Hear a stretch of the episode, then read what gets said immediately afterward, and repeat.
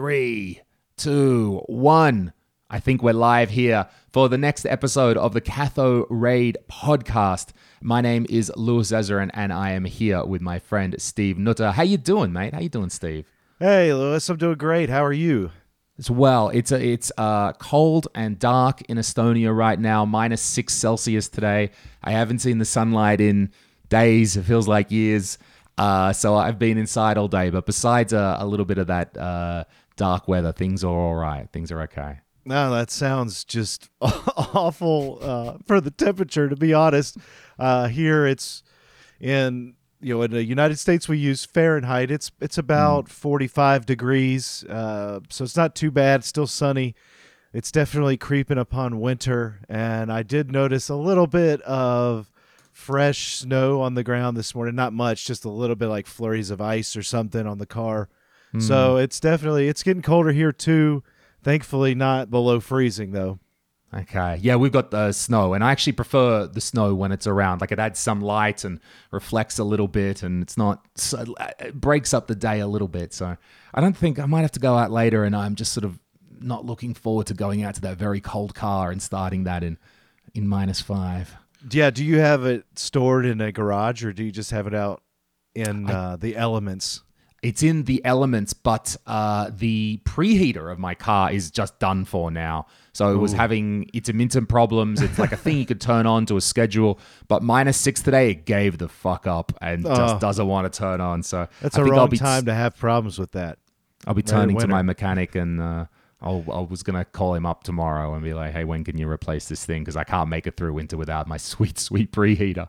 no, no, I hear you. I don't have anything. I have a garage, but it's filled with CRTs, so there's no way you could fit a car in there right now. And true. Um, so, I was yeah, talking to my yep. yeah. Oh, sorry. I was talking to my dad uh, this weekend. I was like, "How do I heat up this garage? Because there's no insulation in it." And my grandfather has this old uh, wood burning stove stashed in the corner that I he like salvaged from something 50 years ago. Mm. And he's like, "Oh, well, just hook that thing up. It can burn wood or coal."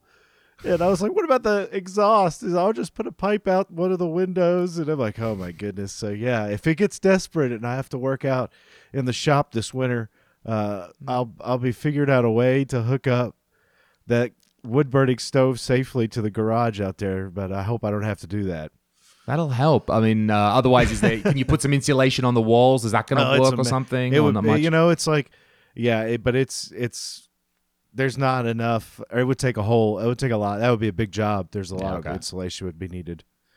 Mm. And you have to be. You were saying you are careful when you're turning on your monitors after they've been in that cold. What's that process? What's your thinking around that? Yeah. So these uh, you got to monitor your temperatures uh, because it's a cold. Uh, anything that's electronic that say, stays out in the cold, uh, and then you heat it up, it's gonna the electricity brings heat with it, and if you're using something, uh, for example, that it has a lot of cold, I mean, they call them cold solder joints. So over time, those solder joints break down. I think it would just happen quicker uh, if you, you know, you have to give them time to kind of warm up.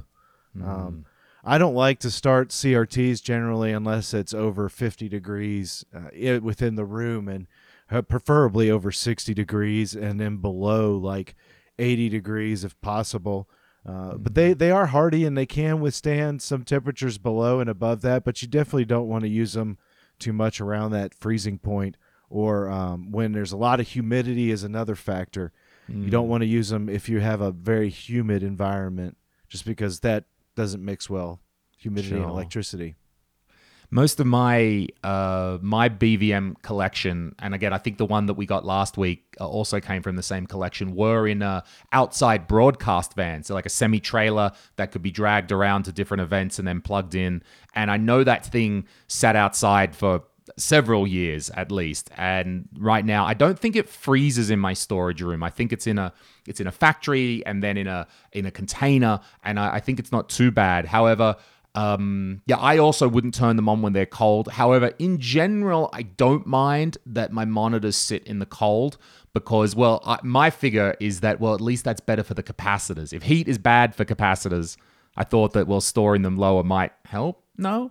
Well, it's, yeah, it's, um, they're not they're not getting to the temperature where they're really damaging them. Usually just ambient temperature. But if you're uh, the the big thing is not you can store them in a much lower temperature than you can use them. Yeah, Mhm. so that's not that's not a big deal. Uh, but your environment can impact the breakdown over long term. I mean, just like uh, here, for example, the U.S. military will go store equipment out in like dry, arid environments like the deserts uh, to prevent them from breaking down if they were in a humid climate over here on the east where there's a lot of high humidity. And uh, over time that will just get into uh, the components and break it down from like a rust uh, perspective and just eh, freezing and thawing. It's better to have the most dry arid com- you know environment for this kind of stuff as well as uh, the, it, it, you can store it at lower temperatures and that's safe.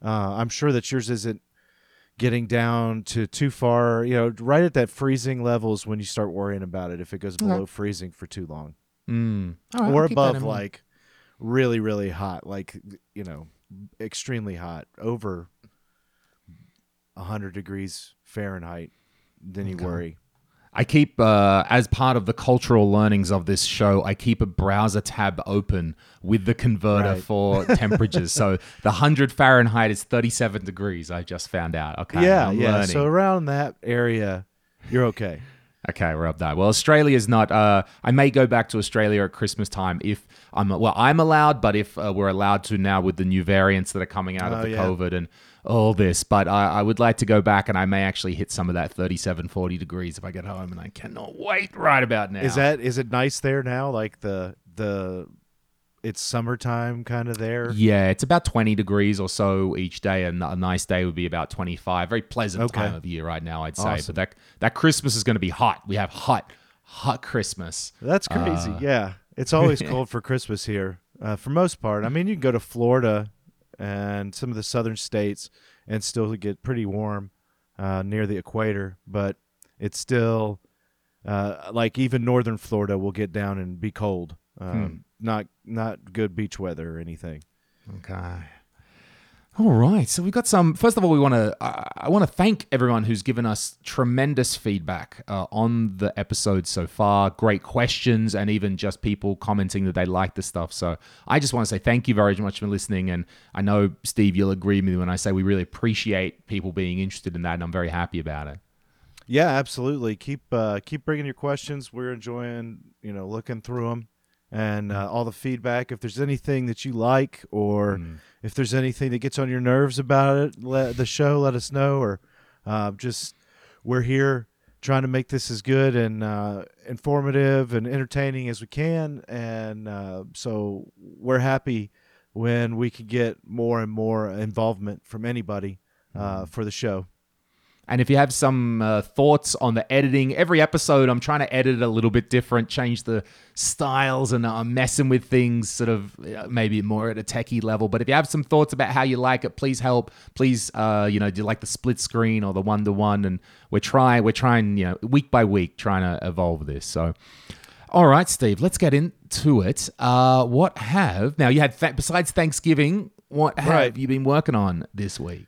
Well, I've been. I went from like two weeks ago having probably ten monitors going and working through because sometimes you get some of those monitors and they don't have a lot to do in them and they're smaller. And then there's the opposite, which I've got right now, which is one gigantic uh, kind of pain in the butt, which is this Sony PVM 2530. Um, this one's from 1987, so it is plenty old and it came in with intermittent power problems. I fixed that within a couple of hours, but since then, um, the person who owns it asked me if if I would be willing to restore it further. And I've worked my way through just about every single board inside this PVM, which has about three normal PVMs worth of circuit boards inside of it. And uh, so that one's this one's been a struggle. Plus, then you get into the temperatures. Unfortunately, that one is a larger one, and I can't bring it down here. I can bring the boards from it off the monitor, but I can't bring the tube and everything to test it. So I have to wait till Tuesday or today, tomorrow will be the ni- first nice day where I can get out there and actually uh, test it for a couple hours safely. So that monitor, hopefully, I'll be able to finish that up Wednesday ish. I'm really hoping to be done with that one. Uh, I do have a video coming on that, at least one, and maybe even two yeah. On it because I I did do the first small repair and I did a video on that and because it was cool. I got to like film it it screwing up. So it was a lot of fun. I like to be able to film something screw it up and then go back and fix it and show it not screwed up anymore. That's always cool. So that one will do that. But then I would like to do a follow up maybe to show more of the 2530 I'm surprised I've done so much work on that monitor and never actually shown um, a lot inside of it Mm. so that's one of the that's just the 2530 thing is a big one that I'm working on. Mm, I think that um, on that 2530, I think it's an interesting topic around the work that you do.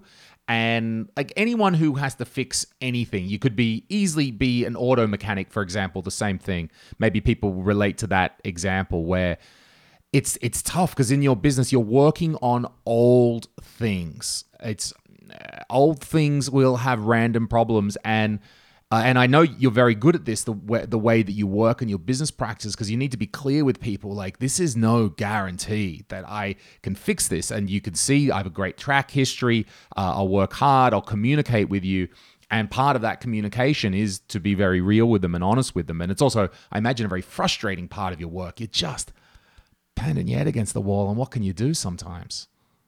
Yeah, we're always we're always going to be limited by the uh, you know the starting condition of the monitor, and this one wasn't in great shape to begin with, uh, being so old and never really serviced. And once you get one thing figured out, then you have uh, testing, and another thing shows up, and then another thing shows up, and then another thing. And it, it literally goes on and on and on like that. And it is the the automobile example is a perfect example where you own a classic car. or These guys that you see them all the time on the uh, TV shows where they'll buy a classic car and then they'll sell it when it's three or four, you know, three quarters of the way finished.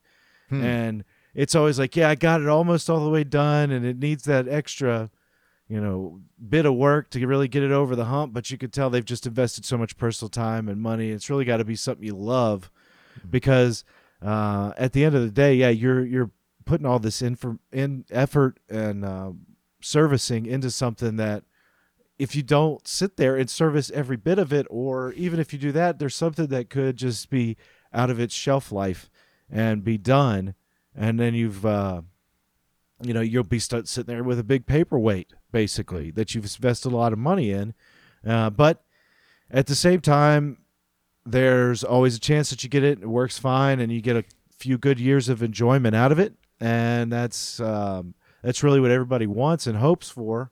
The 2530 I've been working on, it looks beautiful, but it just has like one minor issue I'm trying to figure out um, with the buttons, and then everything else seems to be working great on it and looks great. So you could tell the tube is good and strong, and the other good important parts are strong, which um, are the key elements to this CRT. The problem is, is there's so many different things going on in that monitor that it all has its own analog circuit board. So there's just parts and parts and uh, so many interconnected uh, tissues almost in this organism that that's this uh, old school pro video monitor. Yeah, it's it's just the, the nature of the the work that you do, and and I think the solution is, uh, and I know we spoke about this earlier, uh, being direct with your customers, being honest with them, talking it through with the situation, and then also preparing their ex preparing their expectations before it, communicating while you're doing it, and then also your knowledge to uh, pick the jobs that you think can be done properly or that you have a reasonable chance of doing. And that's something that you get better with as you I- improve each time. Yeah, well, I try to offer like some options also. So, for example, on the 2530, I went to uh, the repair. I, I had originally quoted them a number, a price to analyze it, do some work on it. And when I actually got into it and I repaired it, the repair costs were less than the original quote. However, any further additional work would have put it over the original quote. So at that time, I was like, look, you're welcome to come get this now. for the fee that's actually less than what we quoted the job actually to be, or you can go down the path of investing more into it if you really want to do that. And even at that, I have to again reiterate, like you say, I have to be um, kind of honest with people because I see it happen a lot where I tell them if there there's always the the chance that you invest this and it still doesn't last that long, something goes wrong in the monitor and it doesn't end up working, and um, it's still even after you put all that extra into it.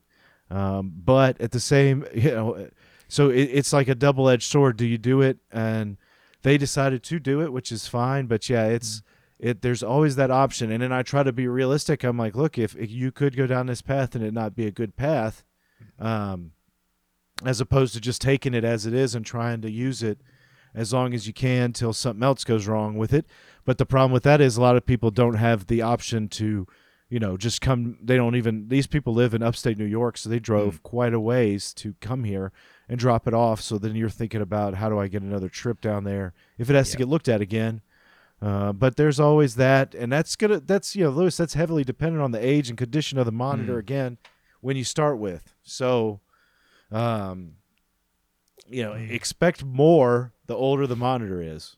Sure. Expect more trouble. It is all part of the game that we're in.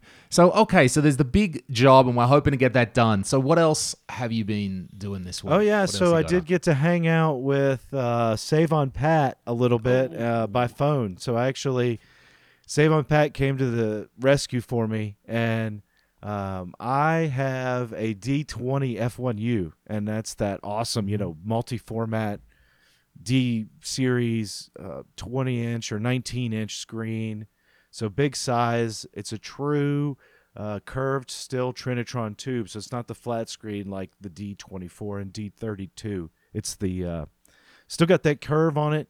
And really anything that's in 4x3 looks awesome on it from like 240p, 480i, and 480p. Because anything mm-hmm. over that, it will do it, but it won't. It'll go up to 1080i, but you know, it won't. What, uh, what, what it will, it, it, will, it will just it will like shrink the screen to wide, you know, 16 by 9 Okay. If you go to 720p or 1080i, but 480p, you know, it still does uh, full screen 4x3. So anything like that, we use it. And looks uh, that's like my favorite monitor for that. Mm. But it had so many issues when I got it. Uh, it only has 14,000 hours on it, and I had sent every single board to Pat to service. He serviced all the major boards for me and uh, replace. I had to replace the PA board, which is a control board in it that controls the surge of contrast and like brightness going into the tube, so it doesn't fry your tube. Um, I had to get all those boards serviced, mm. and that I was about seven hundred dollars eh, for all that, and uh, thankfully it's back. It's in the lab right now, testing for like two and a half hours. of just playing and monitoring and make sure it doesn't goof up again. I don't really know what else could go bad besides the tube at this point or the flyback because everything else on it has been service checked out or replaced. Um, so that's that's quite exciting for me because I at the I mean for the last six months uh, I've been waiting on the PA board specifically. Mm. Uh, he's he didn't have any, and I I just reached out and I said sent him an email, and he said yeah I have one and uh, he said he had five in a box and four of them failed testing, oh. and one of them was good. So I was like, okay. yes. So I bought that, and it came in right after I got back from Thanksgiving from my family's cabin, and so I got to throw it in there, and it's been working good, and I'm, I'm really excited. Hope it. Hmm. Uh, hope it stays that way, but that monitor is just a finicky beast that I'm afraid every moment. I mean, even I'm like, oh yeah, it's going to go out any second, any 2nd mm-hmm. Just watching, waiting for something else to happen because I've watched it just kind of get everything happen with it, just go worse and worse and worse. I think so, the analogy, I think the analogy there stands with classic cars. That if you're a mechanic who loves and works often on classic cars, your car always has some problems. Not because you're a bad mechanic, yeah. because you're always working on it, tinkering, trying a new one. I think again, it goes point. with the territory. That's a good so, point. When you were talking about serve, so first of all, there's a bunch of interesting things there. So Pat uh, has access to I mean, he things come across his desk. How to say? Not to say he's got the secret reserves in the bunker or something that he's hoarding from us. But over the years, I mean, because he is really the guy, uh, the the oh, I don't know, I say the OG, let's say the Godfather of this stuff. Um, you know, he has a certain collection of spare parts, and we'll get to that a little bit later on, talking about parts and so forth. So there's there's that that he has access to. But what would um what you said you sent the boards only to Pat. So what Yeah, what is he yeah. doing on that that you feel isn't quite in your ballpark? Yeah, here's the thing. Uh, when it comes specifically to like the D series monitors, there's tons of uh, surface mount capacitors on that. Tons of them, not just through hole, but there's that. Um, there's there's also the idea that Pat has uh, so much experience in this specific one. I know it doesn't sound like very much, but I don't get a lot of BVM D series that come to me. I get mostly PVMs and that mid grade um, pro monitor end up in my area to me to service.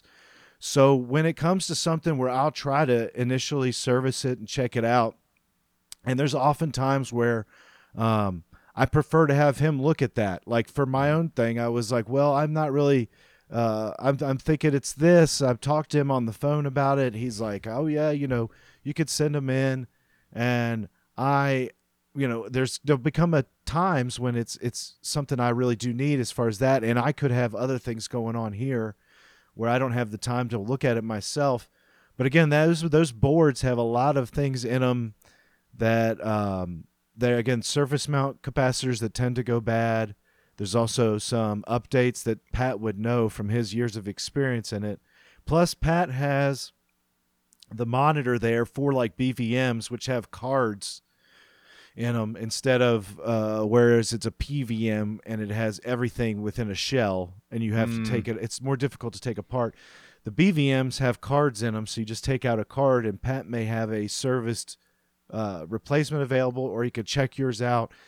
The good thing is, is he has the equipment there that you know is calibrated properly, so you can send it to him and get a good analysis of your parts. If he's, you know, if it's something that he works on, and I know that he's, he told me when I talked to him on the phone that he's been b- as busy as I have been right now, which is nuts because he's 90 years old. Uh, but he said he had four D series D24s he was servicing the boards on, and then um, a 2950, which is the massive PVM. Oh, so yeah, I know yeah, that he's yeah. really busy, and he still does cap kits, which are available on eBay for each monitor.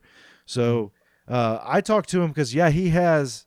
I don't know where else I would go to find a part that you know you're like, hey, what is this? Does anybody have this specific part? Because I know he does have some uh, there, and it's always great to get to talk to him uh, because you know that I try not to talk to him too much, but it's you know it's it's it's surprising to me that he even remembers uh, me when I call him once every three or four months, just for a minute, compared to however many people call him and talk to him about monitors. I know he does. Uh, people talk to me and him about it forever. But I think you Uh, I think you're too humble there. I mean, I, I think you're uh, Yeah, you're doing but a I mean, I fairly don't good wanna- work out there in CRTs. Well, I don't want him to. You know, I, I'm always Sure. I always want to give him. I know with Pat, it's like uh, he's got a lot going on, and I I just want to you know have don't want to overstep. So I know that next time when I need something, he, I can just ask him quickly. He gets back to me really quickly. So uh, most of the time, I just email him back and forth asking about certain parts. Um, and even if he doesn't have something, and then uh, randomly I find uh, you know you'll find the parts online too in eBay if you're lucky. Uh, but I think it's good to have him. someone else to talk to. I mean, for a lot of us, it's. I mean, I talk to you, you talk to Save on Pat. We all have someone to to talk to. Someone. There's always someone, no matter who you are, no matter where you are. Someone who's more of an expert. And even with the car analogy. I mean, I go to my mechanic. I trust him. He knows my car. He does everything. But when there's something really specific, I mean, uh, rebuild part of the motor, he's like, no, you, you got to talk to that guy. He's the expert in rebuilding a diesel. I'm like, but you're the mechanic. He's like, no, no, no, you're an idiot. He's the guy who can rebuild a diesel. He does all of them. Just go take it to him. It's far better. It's very normal for, for these things to happen. Yeah, there's a lot of uh, there, there's so much good analogy there, or like any classic kind of item like that, um, where yeah, you're constantly in need of parts, but you're also in need of expertise. And what are you going to do when that expertise goes away, right? Or uh, yeah, you've got um cuz it's it's the same way. You've got vital components, but then you've got different uh, variations of monitors. And for for people who are wondering like, you know, the D20 is one of probably the top uh, it's definitely in the top 10 CRTs like ever made for uh, professional reasons, and so it's it's one of those that yeah, it's like it's a centerpiece of anybody's collection. Their good ones are like five thousand dollars now, so it's a little bit more understandable to get them. Uh, even like myself, I I know that eventually I'll be able to go through and I could service them myself, but just to have kind of my own peace of mind on this model to know that Pat's checked it out. Uh, I feel like that's money well invested in something uh, like that, as opposed to it just sitting there and me eventually getting into it and figuring it out, uh, you know, down the road. Makes sense. Makes sense. Which sort of leads us on to what I wanted to, to talk about today, which is a um, I feel it's a discussion about what do we do with old CRTs. So maybe I'm maybe my my situation is different to yours and may, maybe my situation is more the same than the regular person who's watching this or who's who's into CRTs maybe they've got they, managed to get themselves a PVM or something and that's their beautiful centerpiece. They're looking at consumer sets around their region trying to pick up something while they can. Um, more people have different amounts of storage space. I'm thankful enough to have a fair bit. So, if nothing else, that kind of feeds my addiction because I know I have a place to go put them. But what that leads to is inevitably you get there's a 14 inch Sony, that sounds great. I'll go pick it up and you get it, and it's there's something wrong with it. And you can do the work on it and you can look at it, but some monitors you just can't repair, or the average person just can't repair. And so I've got a uh, probably a four or five of those monitors, and I sitting around. I, I'm pretty sure that the work is beyond what I can do, and I suspect some of them just have bad tubes. Some of them are just done for. So then I start wondering to myself, what do I what do I do? Do I if I think that I can't fix that Trinitron or whatever it is, should I just chuck it? Oh, but then I feel bad chucking it out, but it's taking up space in my storage room and I know I can't fix it. And I live here on the edge of Europe. It's not like I can just drive over to, to Pat's place or something or your place or something like that. And I was I was trying to get into the discussion about what we do with it, but I guess for you, let's start with you because you have a different use case. You uh, have a value to keeping some stuff around because you don't know, particularly at the pro level stuff, this could very well be useful for you. And exactly what you were just talking about with Pat. Pat's got no doubt a collection amassed over many years, which is why he's the expert. So, what do you, first of all, what do you do with your second hand, your, your parts collection? Tell us about that. Well, there's you're you summed it up really well. Kind of, uh, there's two levels of parts, CRTs, monitors. They could be televisions or monitors. It's like what is worth keeping and what is worth keeping around and then what do you what's your other option? Because there's some stuff that you're going to get into that you could easily get and it's like ah, this is really just not there's not much use to it anymore. It could be beyond repair. There could be no need you know nobody wants it to be repaired really. There's a lot of um, ones that will wear out like you said that might have something that's that's worthless. And unless you really want to like rip the whole monitor apart mm-hmm and just mm. get the scrap metal out of it and then repurpose that for whatever reason. And you're really into that recycling and scrapping stuff then you could do that. But otherwise you're going to need to find out um, what what is like your local area's uh, rules and what kind of infrastructure set up to help recycle or dispose of your CRT because there's rules generally wherever you live. I've lived in different areas where they will mm-hmm. come out and somebody will pick up those kind of things from the um, usually from the local government, and then they take them off and they either pile them up somewhere or put them in a yeah, I don't quite know but what they do with them. but they're they're something. They're at least they're a municipality and they're responsible for taking it. They know what it is, uh, because you can't just throw it away. Usually, um, in most areas, some areas still can just throw them away. By that, I mean, good, that'll go in a not dump truck, though. Yeah. Yeah, but they're not in a good. That's not good for the environment yeah. obviously. But uh, if you have to like, there, that's why you got to be kind of selective on what you're um, going back and taking. Originally, try to realize how much you can take. Yeah, Um, don't just take every junk or every huge CRT unless you do have space for it or a plan to get rid of it.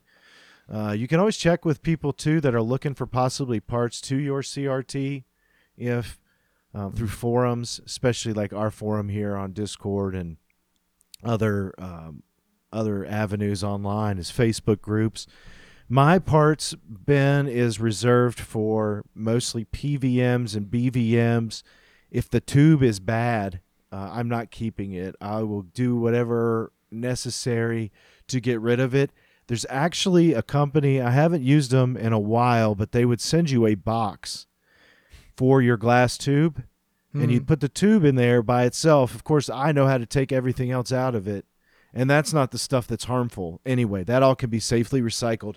It's just the tube, and they would send you a box for the tube. You put the tube in it, and you pay to ship it to them, and a small fee to dispose of it. And Hmm. so you could do that to be safe with just the tube. and that's uh, because- specifically for CRTs. That's like they know what they're getting. Yeah, yeah, and I, I got to be honest with you. Since you know the shutdowns of the last couple of years, I haven't even looked at it because I haven't had to get rid of any tubes. I kind of went through and got rid of all the bad ones. Everything I've got that's a tube now is a good tube. I don't really keep around the bad ones. Uh, but that's that because that's the only hazardous part. Everything else you could take and easily send to a recycler. Any other piece inside the tube, and actually that's preferable, like for a recycler, because it's all copper wire and uh, gold circuit boards in there. There's people that used to just scrap. Like you could look on YouTube for scrapping channels that break down those old PCBs. And uh, um, a CRT, for example, like the deflection yokes we were talking about last week, that's loaded with copper wire. Like Hmm. Oh yeah, quality. yeah. So no, if you talk take that it. down to like somewhere that buys scrap metal, you could probably get twenty dollars maybe for just the yoke, or you know m- at least half that at this point with the way copper prices are. So there's always that option if you have to get rid of it to break it down. Kind of, I mean, it's a lot of work, so you'll have to do that. But there's uh, there's a scrap side. There's a, or you just dispose of it. There's also uh, I do believe that there is still, again, local municipalities that will come out and take the whole television or monitor. Um, if, uh, but, you know, like I said, my stuff is all that. It's all parts that I think can be reused in other PVM rebuilds or um, ones where someone would contact and need uh, parts for a specific one. Mine's mostly that, and ones where parts I've had go bad in them, where I know it's not the tube or something. That's what's in there now. But it's uh, it's definitely dependent on your space. It does. The breakdown thing is interesting. I don't think I'd considered it that way before. That okay, once you take out the tube and disconnect everything from that, then it's just basically electronics. Uh, so people can decide uh, what okay, the scrapping it that it might be easier to yeah take the boards out because you're essentially breaking it down. The who if you gave it to the municipality or whoever, they would have to break this down anyway, unless they just chuck it in the scrap heap. Which again, are they allowed to do I don't. that? We don't There, know. there are some places that will still take your trash like that and just throw it in a, a pile somewhere, and there's nothing Yeah. really you could do about that, um, because that's again something that's crooked and, and like government oversight. It's where they're just not following regulations. So that's not that's not like your fault.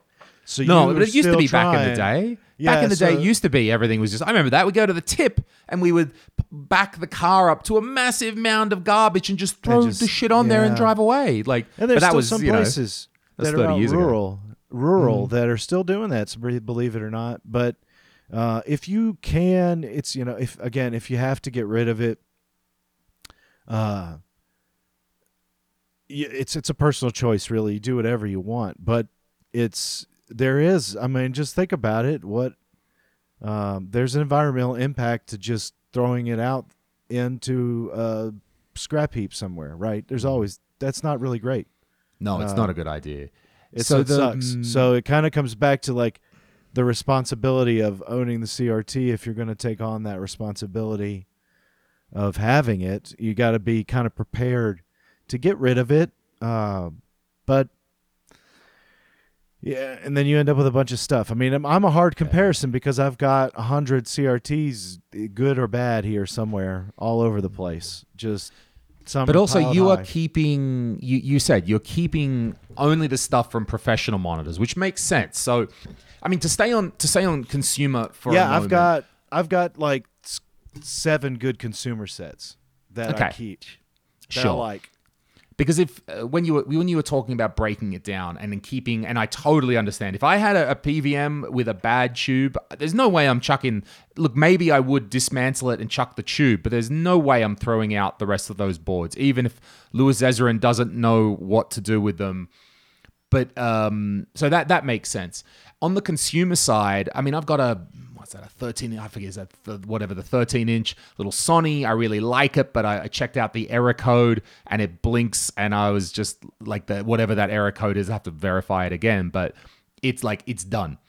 And that and I think it's the the tube that's done, but in reality, the electronics inside of that, there's probably not much that I could do with that unless I was getting a lot of that monitor um, locally in my region. So if that monitor came up often, then maybe I could swap some parts for that. Um, but I think also then you, you come across the issue that there's, like we've talked about before, there's so many variations in consumer TVs and definitely via region and country. We see this all, I see it all the time here in Europe. This is the Italian model, the UK model, the German model, and we're not even sure what's different, but apparently something's different. And I, I guess unless you have a real great use case, it's really hard to know out of that consumer TV if it's just I'm just chucking out a random TV. Well, doesn't seem like much I can do with it. Yeah, and again, it's like, do you um, what do you have already stored up? Do you want to keep that and maybe try to find another one? But if the tube's bad already in the consumer set and it's like it's dirty, then yeah, it's like you might as well just try to find the best way to dispose of it if you can, because we're always going to run up to a point, and that's kind of where I feel like even now you can tell we're not completely out of consumer sets so you could still go and find consumer sets. I get asked a lot about if you're looking for like a big, a big, good consumer television, you can still pretty much find them locally Yeah. online if Mm-hmm. you're looking for something big. So it's not we're not even at the point where it's worth putting much effort into servicing them and doing a lot with them. Uh, but just you know, you that's where you're going to be doing all your work on. Uh, is it something that I want to either, if it's something I want to keep, you got to try to do as much homework ahead of time, and Yeah. you know test it uh, if you're allowed to, and not just take something that somebody. I think that's probably where some people get into a mistake is they just see something available for free or cheap and they go get it and it was just Yeah. worn out. Some cat peed in it a couple times and people were smoking cigarettes into it.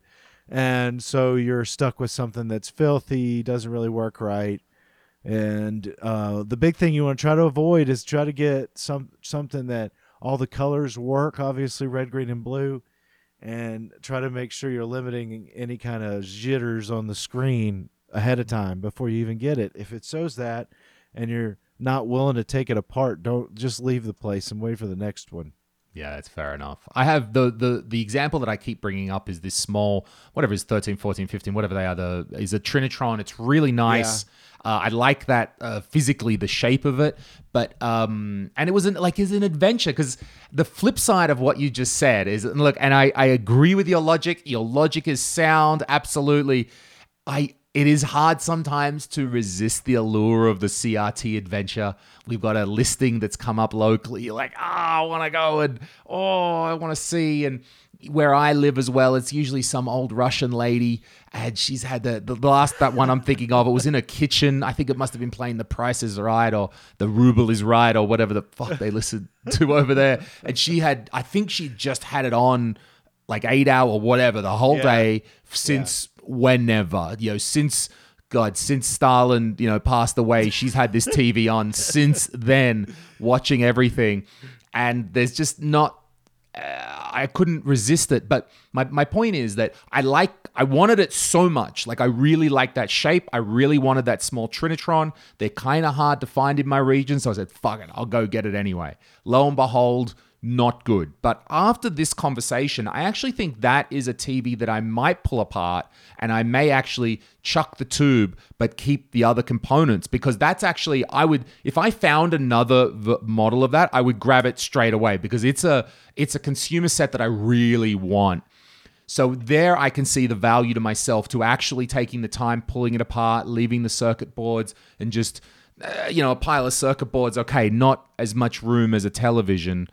Uh, where I do have a couple of other sets but that I would think like, ah, I'm if I see another one of these, I'm not really that interested in picking it up either. So everyone has to sort of make their own choice. And I think that you can, for example, take the one you're talking about, and you can make the decision if it's the one that. Uh, uh, sorry, Brutus is over here just oh, scratching himself. uh, he uh, anyway. If you take if you take the one TV that you've got, that's um, you can decide that to be your project television. If you're like, hey, this because it's a good size at 13 inches and it already looks crappy. Like, well, what happens if I do go in and recap the boards or go in and clean them, reflow all the solder, and like you said, you get all those boards wonderfully done, and it still looks like crap. You could tell it's the tube. Then um, there's a good chance, like you say, you've had everything else working good on this TV. You just keep an eye out for the same size Trinitron, and then you do a tube swap, and then you've got a great example of one. Plus, you've gotten some experience. So there is there's that experience, you know, value there uh, if you want it. And I think that those types of TVs are worth it. The the 13 because they're like you said harder to get. It's when you start getting into the huge ones because they take up so much space. It's hard again. I mean, if you're talking a 36 inch tube weighs 140 pounds, um, it's not easy to move around, get rid of, get in and out of a house. So, uh, I, I, there's more value in the smaller stuff, uh, especially just as the nostalgic way it looks too. true. And All right, that's good, man. Um, yeah, what are we gonna do? So let's. Uh, what do we have? We have about forty-five minutes, and I think that's kind of summed it up for me. Yeah, I gotta. I mean, I just gotta get into my storage room and actually clean some shit out. Really, that's probably the biggest problem here. Not my laziness. yeah, I feel that. I mean, it's hard to move stuff around. I've been moving a bunch of things in and out. 20 inch monitors from upstairs to downstairs in the basement back and forth and it's it's like a chore so it's not it doesn't it doesn't make it fun when you're moving just through storage through crts But this is something that uh, you and I uh, will hopefully be looking at further in the next week is this really interesting video that you sent me today called the open source Yeah. CRT. And Yeah. it appears to be uh, a gentleman. He's he's on the west coast. Uh, his name's Thomas, and he's using a tube and the is it the flyback? No, the neck board. He's only using the tube and the neck board, and he has constructed his own device which interfaces to the tube and to the neck board and will drive that CRT. And it it looks amazing, and I'm very Yeah. keen to learn more about it and understand more about it. And uh, I talked to, to Thomas today briefly on Twitter, and he said he'd love to come on and uh, our next episode and chat with us about it.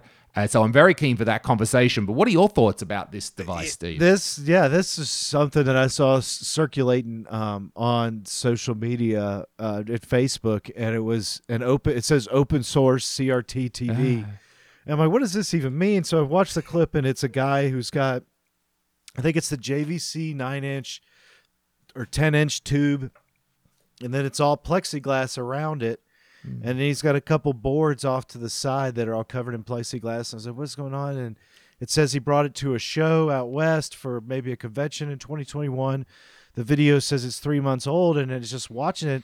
And from what I gather, there's um, there, and this is this is would make sense. There's three major parts to a CRT that are never going to be able to really be replaceable. More than likely, uh, the the tube, and then the flyback transformer, which has the anode cap and the high voltage thing everybody's scared of that we had talked about that goes in the back of the top of the tube. That's always there. And then finally, you've got to have a way to interface with the tube and send the signals in.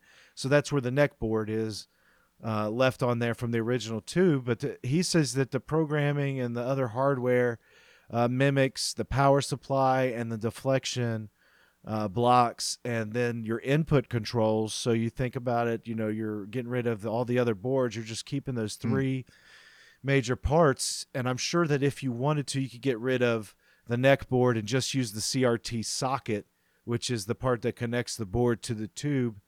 And that's, I'm just sure that's the way that it's interfacing, sending in signals into the electron gun.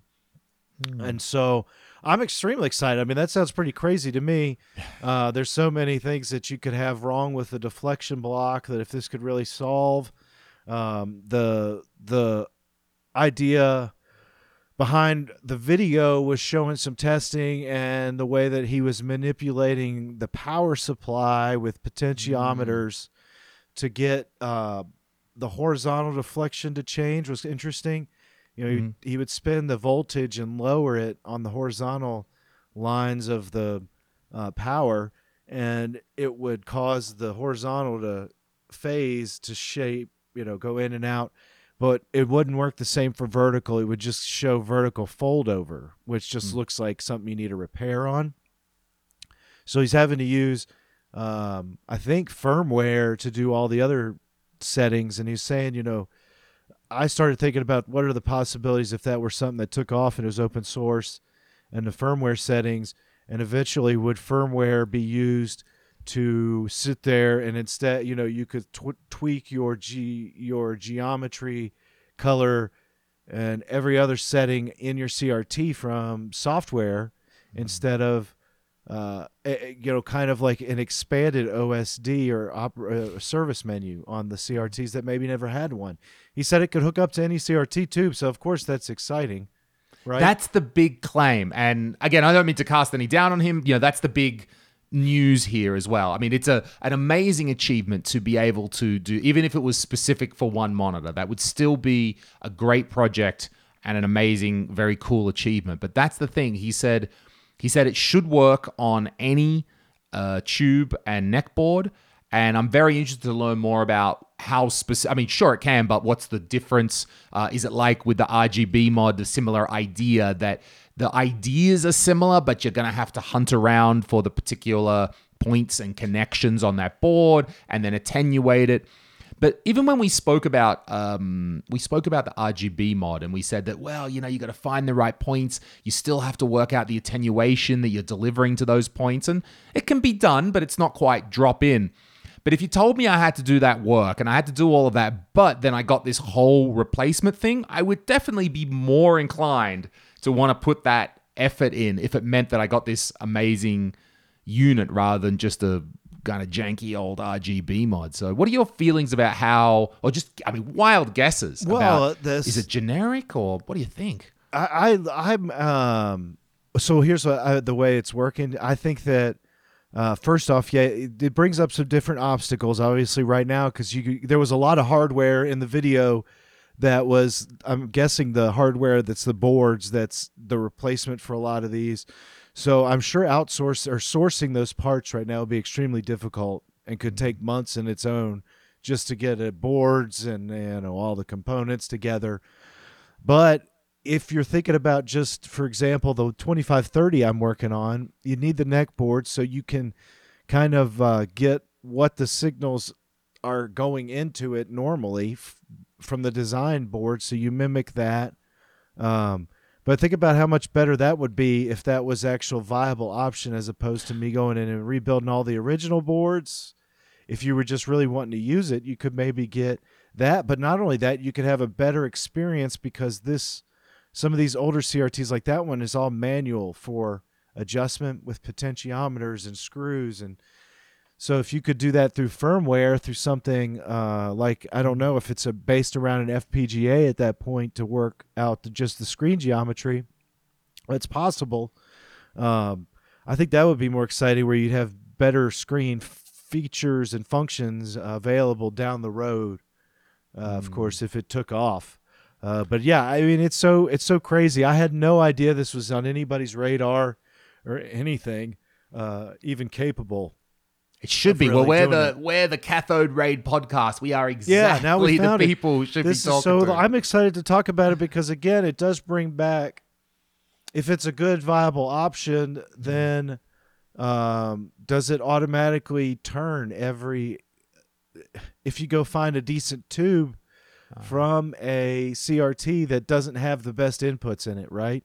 Sure. It's got just like I say, you go find one of these great, beautiful uh, JVC or Trinitron tubes from the 1990s, and the TV is crap or the inputs don't work too great, and all it is is an RF and composite uh, in. What if you can just take the important parts from that and use this open source build out? And all of a sudden, you have every input you want. It's like an automatic. Is it an automatic RGB card that you could put together and attach to this same tube, right? So you would have a, you'd actually have a better, you know, you'd have an RGB modded or do whatever you want. I don't know. I mean, it, it seems like you could have any input in there in your input card and have that kind of new age for a uh, CRT.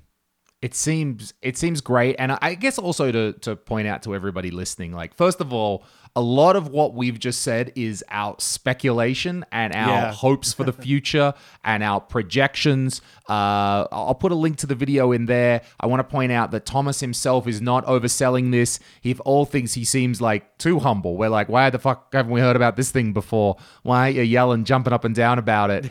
Uh, so i want to just point out that he is not overselling it. He is not making it out to be all of these things. It's uh, i think in this moment us wondering about all the possibilities that it could be. And like all open source projects uh, we've got to be realistic with the developers even though we all want all the features and everything right now um, about what can be achieved. So yeah we just wanted to, i'm looking forward to having Yeah, a conversation with thomas and just picking his brain and he sounds like a clever guy sounds like a nice guy. It's going to be talking to him and seeing really what's going on. Because, yeah, like you say, we're just speculating and kind of throwing ideas at whatever uh, work he's already accomplished to this point. Just from the video alone, though, it's impressive to see Yeah. um, what he's got so far. even if like even if it is that it's he's done a, a, a fair bit of work to customize it for this one tube it's still really fucking impressive even Yeah, if it's it's even if just that that's still something to to talk about and be amazed about Exactly. all right so why don't we uh try to get through a couple questions Great, near yeah. the end here so um so we're trying to get better at answering questions we're trying to not dwell on questions forever but still uh, get you the stuff that you need. And we also appreciate that. Uh, look, I understand you guys are working on CRTs at home. You're doing your best, and it's really hard to ask the the right question to give the detail. There's only so much you can describe without getting into a monitor. And Steve and I, I think we both share the frustration that we wish we could help more. We wish we were there to to look at it because there's just some things that are just really hard to diagnose uh, over a, you know a paragraph or a paragraph two of text. Exactly. All right, let's go. This was from your Patreon, Steve. Do milliamps matter when making a cap kit? Oh, well, you know, that's kind of like it depends on the device, of course. It's like it depends on the spec. That's why it's always good to have service manuals and see what they recommend for things. Um, the But what are the war- things? So it's voltage, I know, and then there's Yeah. microfarads, which is the Yeah. capacitance. What does a milliamp play in it? What does the mean, amperage play? Yeah, I don't. you- You're you are you're you're concerned about your amps and how um you know your ohms flow through your whatever line uh that you're you're trying to fix that you're using the capacitor on. But as far as like I've never had that spec that I can think of in a cap kit. The only time like you might have um the things you're going to be more concerned with on your cap kits is again, let's just go back to that is you're going to need the obviously the proper voltage, and, and a lot of times it's safe to go a higher voltage. Not always is it say you know it's not safe to go lower than what is spec. You have you can go higher and really get away with it no problem, and then um, you need to match. 90% of the time you need to match the microfarads. There are some rare cases where you can change that a little bit and get fine performance. I've seen plenty of people work on arcade machines and swap out a similarly close microfarad. I'm talking like, you know, something that you have a 2.2 and you might have a 3.3 or something microfarad, it's just a little bit off. Um, I've seen that happen and I've seen different results where it doesn't like blow up the device. So you get those two right. And then the next most important two are going to be the size, the physical size of the capacitor. You want to make sure it fits without causing trouble to any other component on the board. And then finally, um, if you want to go even more, worry about something more than milliamps, I'd worry about ripple current. And uh, the ripple current thing, you're going to have a higher, more vigorous ripple current, the more, uh, the higher quality and the higher length of life you have on your capacitor. So you're re- replacing a capacitor that was an 85 degree C capacitor that was designed for 1,000 hours, right? Let's say that. And then you're wanting to like get this really great capacitor that is 105 C and like 10,000 hours of life. And it does that. But if you look at the ripple current, it could ha- it will have a huge ripple current. And so maybe uh, the ripple current is uh, what he was referring to in the question because that would make more sense. Hmm. But if you that's that's where you can get into trouble because then your current, you know, you're having a ripple current where you just have a noisier electricity, less regulated and and conformed and cleaner electricity. It's a little bit more higher ripple uh, running through the system, and it can have a little bit different results. So that's why I don't say just go and get the most insanely high end capacitor that with the biggest bump because it, it sometimes is too much and it can have a result that you don't want on the screen. Sure. Okay, so that question was from Jake Hughes on, Yeah. on Steve's Patreon. We appreciate Thanks, that. Jake. Okay, moving along. Here's a quick one for you. Neapolitan 64. Are Trinitron uh, VGA monitors better than other brands? I've heard mixed answers. He says, I'd say, yeah, bro. Yeah, they are. like, Like you- the what they- VGA monitors, yeah. I mean, most of Yeah. the time, most of the But- time, and that's and that. Well, there's the uh, so like the funny thing is, is they're all going to be saying Tron. So don't get don't just think it's like a Sony only thing because in '98, um, in 1998, the patent ran out for the Trinitron. So at that point, every other company could come in and just make their own copy. Diamondtron Trinitron. from- Diamondtron. You had NEC, Mitsubishi. yeah, Mitsubishi, uh, Dell. They all made these Trons that Hmm. are Samsung. Samsung has a great one. Uh, they're all just like, and I don't know. I hope I, I was going to show you. I mean, they're all just like my Sony GDM over here, where they're really high quality, and you could tell by looking them up on eBay. They're all going to have the flat screens, just like the GDMs, uh, and they are going to most of the time say some kind of Tron in the name, and they'll generally sell for five hundred dollars or more. And uh, so it doesn't have to be Sony's name, but it's going to be some kind of Tron. There were plenty of other good Trons, but yeah, it would have been Okay, so that's a good for them. It's a good way to sum it up. That I mean, I gave the simplistic answer. Yeah, yeah, bro, it's a Sony. It's great. now, not to say that I mean, all I think all VGA monitors are very good, and you're gonna have a good time playing on on almost any uh, in condi- in good condition v- VGA. But the point that you made is there's actually a different technology. Uh, inside of driving those Trinitrons. Why are they better? Because Sony had a completely different technology to the way Yep. that it and we we went through this in a previous episode the history of trinitron and then after a while when that patent uh, expired other companies were able to use that technique could they produce the same thing exactly the same quality of sony hard to say but eventually everyone else got onto that same technology so Yes. look, I'm, I, I, I think it comes down. Look, I'll, I'll take that FW 900 off your hands. Don't worry about it if, if it's no good for you. Yep. Okay, next one. We have uh, Mr. Silent Vid. Uh, he talks about he's got a uh, um, 16 by 9 Sony PVM and it's 20 S1WE, which I think is a little bit of an older one. Yes, Um, that's the widescreen, the uh, the single widescreen PVM 20 inch. Oh, it's so it's the only widescreen PVM. There isn't any more. Not that. Oh, you know? uh, Okay. No, no, no, not any others that I'm aware of. That that's just this one freaky one. The 20. It's like 20 SW1U or something like that. Or Hmm. is that the model number? 20 like a 20. S1WE. Okay, yeah. Okay, so it's a European one, I think. Oh, But yeah, yes. E on the end. So it's it's just a and it's made generally around the same time as the M series. I want to say it's like late '90s. Uh, they were made, and it's just a one. So what was his? Um, So he has it? um he said he has a s- slight black smearing on the image, mostly when you use a component, but have noticed it in RGB as well. Uh, seems to also happen in high contrast areas to the right of the screen. Any anything jump to mind about what this might be? No, that's just kind of a breakdown of uh, the monitor on something. You've either got probably a video board breakdown, input board. I mean, it's it's that's could be a lot of different things on there. Hopefully, it's not the tube itself just kind of wearing out, because that can be if you start seeing shadows on a tube, that could be a sign that it's starting to wear down. But um, other than that, I would try to go in and if you're really concerned about it, diagnose those other things. Also, make sure that your signals that test test multiple consoles and make sure it's not just coming from one console that is actually causing the problem.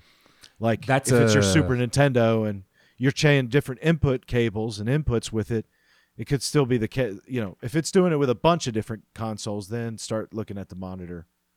Sure, that makes sense. Uh, I don't want to. I w- actually that leads us on to another question, uh, which was from uh, Tyler Hayblom, and Tyler seems to have an issue with component coming out of the MiSTer, and he's got a MiSTer. He's using component out. Uh, I presume then with a I/O board. I'm going to presume I/O board and not direct video based off what he said. Gets a nice signal, but I see screen stretching uh, sometimes and uh and he's tried adjusting the CRT and he's not getting the signal that he wants out of component.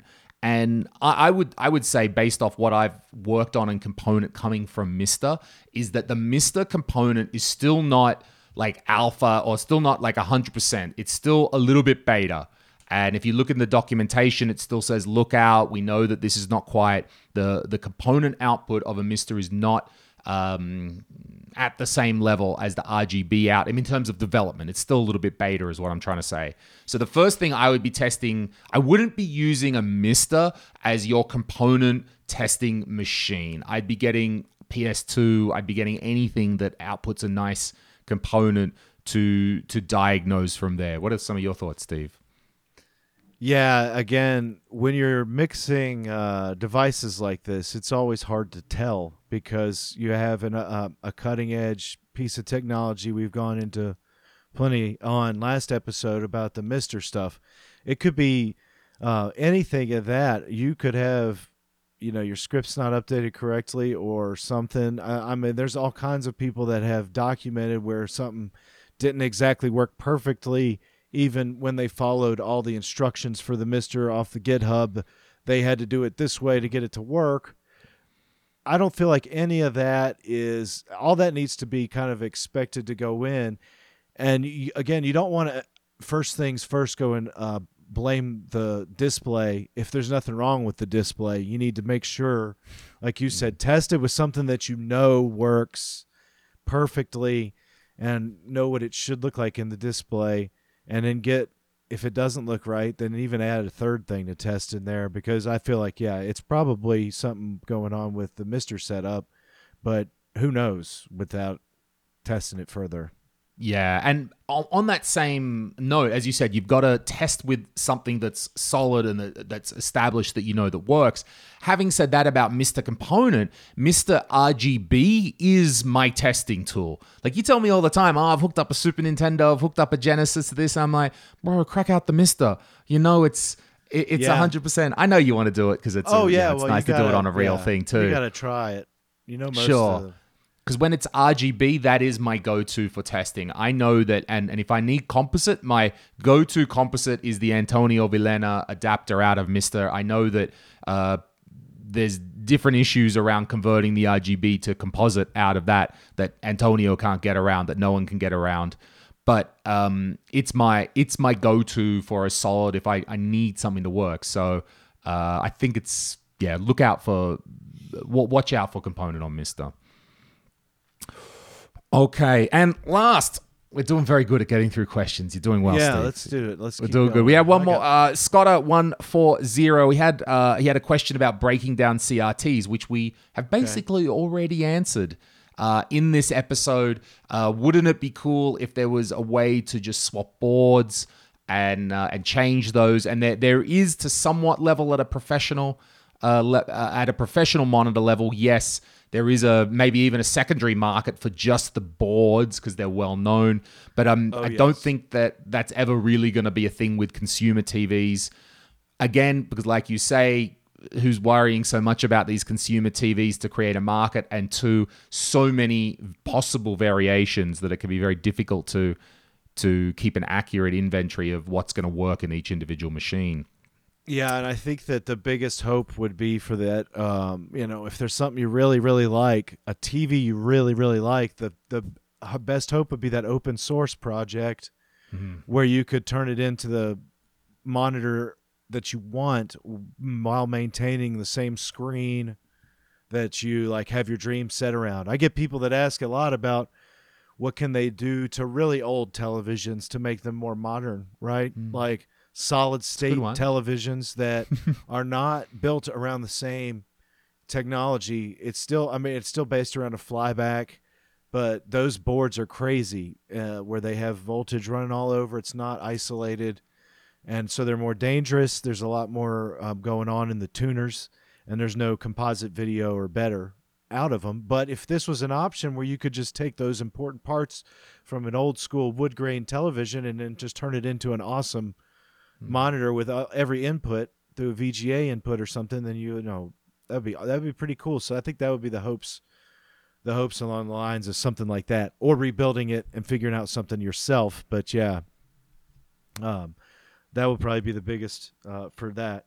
I did have one little quick thing Oh, yep. to go Let's go. through. Mhm. Uh, it was just a question about an adapter and the way to get the best way to get S video into a uh, commercial device where they split Luma and Chroma from the S video. So we all know in United States and North America that we had S video. So there's a lot of devices that run on S video, and then early on in the Commodore monitors, there was a split where it would have S video, but it would say like Commodore video, and it would have Chroma and Luma on it, and that's all S video is is Chroma, Luma, and ground, and the sync signal is sent over Luma.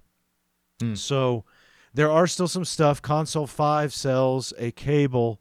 That goes from S video, and then it has two RCA prongs Yeah. out the end. Keep of talking. it. I think I have one. Just keep talking, and I'll. And yeah, and then there's other options. I have some homemade adapters like this that I'll show on the screen where it's actually nicer. It's got a nice printed circuit board. And then one side is Oh, your okay. Luma, one side's your Chroma. You just stick your S video signal in there, your cable in there, and it breaks it down like this and you can put a BNC cable on each one. Because the cards on a commercial gear is 90% of the time going to be in BNC. And um, but these again, this was something that was custom made by somebody that I found like at a salvage auction, and I found like five of them, so I just bought them all for ten bucks. But That's a cool the pickup. Here I have from- um.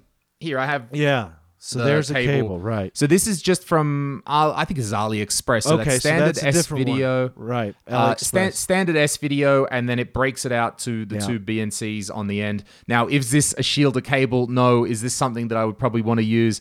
I'd be wary about using this in my setup, but you know, for for your testing and so forth, well, it works. a would be good for testing, but if you just look at if you like hold that cable up, if you look at it, it is something that you could design or make your own of. Hmm. Even like, you know, where if you cut that apart and had like a 3D printer, you know, and you made it and you made your you used better sourced BNC cables that you salvaged, or even if you just you know made something like this, I think that it, it's still something you can make because there's no actual signal conversion going on.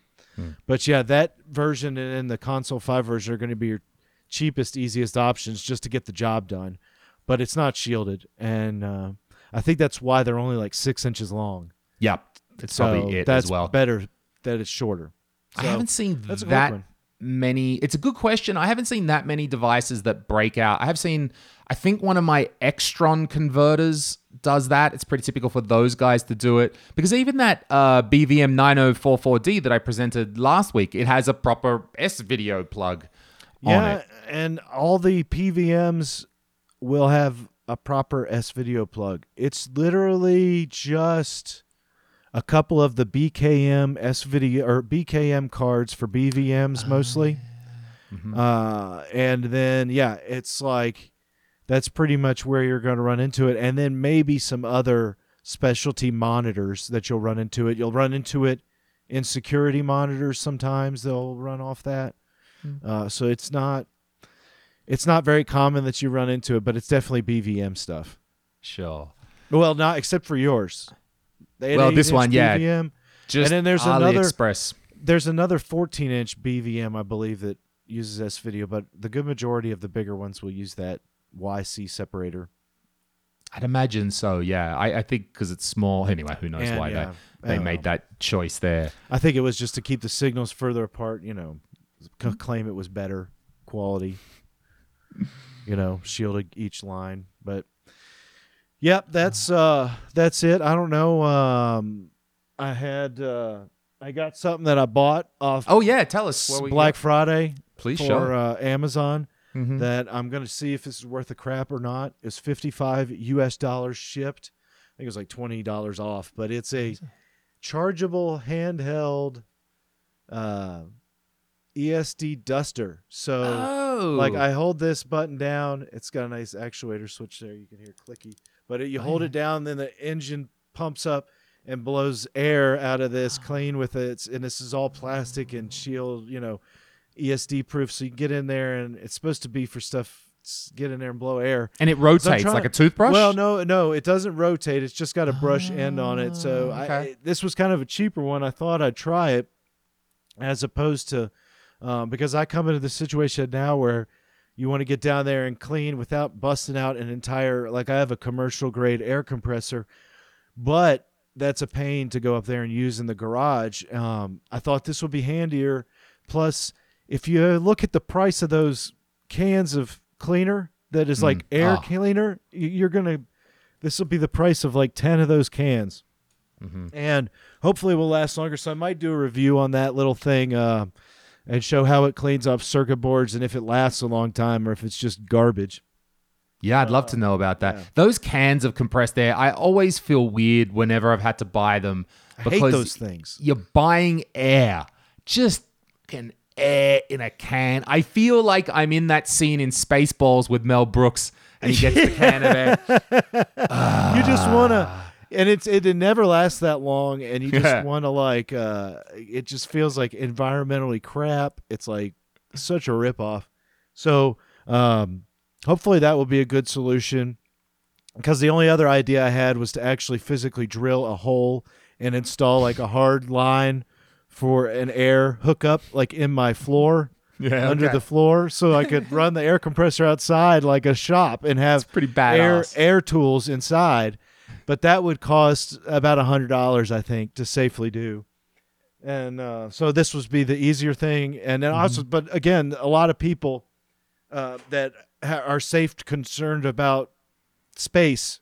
Uh, Mhm. This will be a better option. Plus, you don't have to hopefully worry about those again buying uh, stock in those cans of air. When you spray the can, because the it's been under pressure, it comes out very cold and I always know. forms. And to me, that doesn't it's seem like right. a crystallized Yeah. layer. Yeah, that also makes me nervous spraying that because again, we were talking about random temperature changes, so it's not Mm. good to temperature change, especially like if you pull out a hot circuit board uh, that you've just been working on or just been testing, and it's like hundred degrees, and you've blasted with that cold uh, Arctic blast, it could just like kill the solder right then. Uh, the the final little random thing is I got this Yeah. silly. So I got this a couple years back from a you or uh, last year from a Goodwill Okay. uh, for three dollars. Pikachu the Hey You- box. Oh, just the box, is it? No, the Hey You no, no, it Pikachu? No, actually- Is it the mic? Yeah, no. So it came with the game, perfect condition. The box is okay. All the documented paperwork, and I was just laughing because I bought it. It was four dollars, right? Sure. And they don't know how to price it. But yeah, I went to a retro gaming store, and I was like, if I ever see it, I'm gonna just buy it. And they had just the uh, like the little yeah. microphone attachment. And so now um, I was, I don't know. Whenever I don't even collect this stuff normally like that, but I would. You you get it, and then you're like, I want it to be complete. So now I'm looking for a little, like this kind of thing for the microphone that's yellow Oh yeah, yeah. because it had that, and then there's a little piece of plastic that attaches it to an N64 controller, and uh, so I just Well, like those have, like, things are like extremely common in Japan. Oh, Like, really? When uh, the, the the Hard Off secondhand stores that you, you can Yeah. tour around, these franchise of them, every one of them has multiple of those in the junk bin. Now, the little uh, foam thing, well, that's something that can fall off and is not as easy. But It's I'll usually I'll add looks that. like rubbish. yeah, it's been whenever I see rubbish, and some th- three-year-old stuck it up his nose and there's snot on it. I mean, I don't want to take anything like that from the junk bin. No. uh, anything that I'm gonna have to put my mouth. I think it'd be better for like a reproduction if you could just find a repro Maybe. yellow thing like this for a tiny mic that people have on their cheek or something. But I'll keep it in mind next Yeah, time. Whenever little- I'll get to that little go. dongle. Or uh, you know, I actually got a. Um, I ordered for my son. He's not here, so he's at school. I ordered him a 3D printer for Christmas. Oh, cool. So it's the Ender 3 version 2. So it's pretty decent printer. So I'll be able to 3D print stuff like that. yeah, I was gonna say, is it for him, that. Steve, or is it? For Yeah, right. you? He's like, oh yeah, 3D printer. I'm like, good, good, good gift to ask for. So, but yeah, that's pretty much it. I don't know. Did you get anything cool this week or? No, I haven't had any pickups, unfortunately. I No, that's uh, okay. You know, some weeks I have this urge that I'm always on the classifieds and I'm always looking at something and I'm always I don't know finding something. But for the last week, no, I don't know. hasn't hasn't been a thing. But uh, I think It's hit or miss, like you said. I don't know that. Um, normally, I don't have anything either that's uh, that exciting, but that's all uh, no no CRTs for either one of us this week. I don't think. Just It's just probably good that we're not picking. I mean, that would be 52 Well, yeah. CRTs a year. I'm not sure. I got. I was gonna say I did get the board for the CRT, so I got another CRT Something. working. But yeah, Something. Well, why don't we wrap it up there? It's been a- an hour and a quarter already. Steve, very nice talking to you. Stay on the line. We'll end the. I'll end this one and then we'll keep on going. But uh, yeah, thank you everyone for watching. Please keep asking your questions. Put them in any video. YouTube shows me. I don't know. There's not so many people flooding the questions yet, so just write them almost wherever on whichever video you're watching this under, and uh, we will get to them. We're a little bit out of sync because we release on a Monday and then we record on a Tuesday. So sometimes we'll have to get into a better schedule. But anyway, you guys get the idea. We have not forgotten about your questions. Please write them down. We appreciate your input. Steve, thank you very much for another episode. yeah. Thanks, Louis. Have a great right. week. See y'all next time.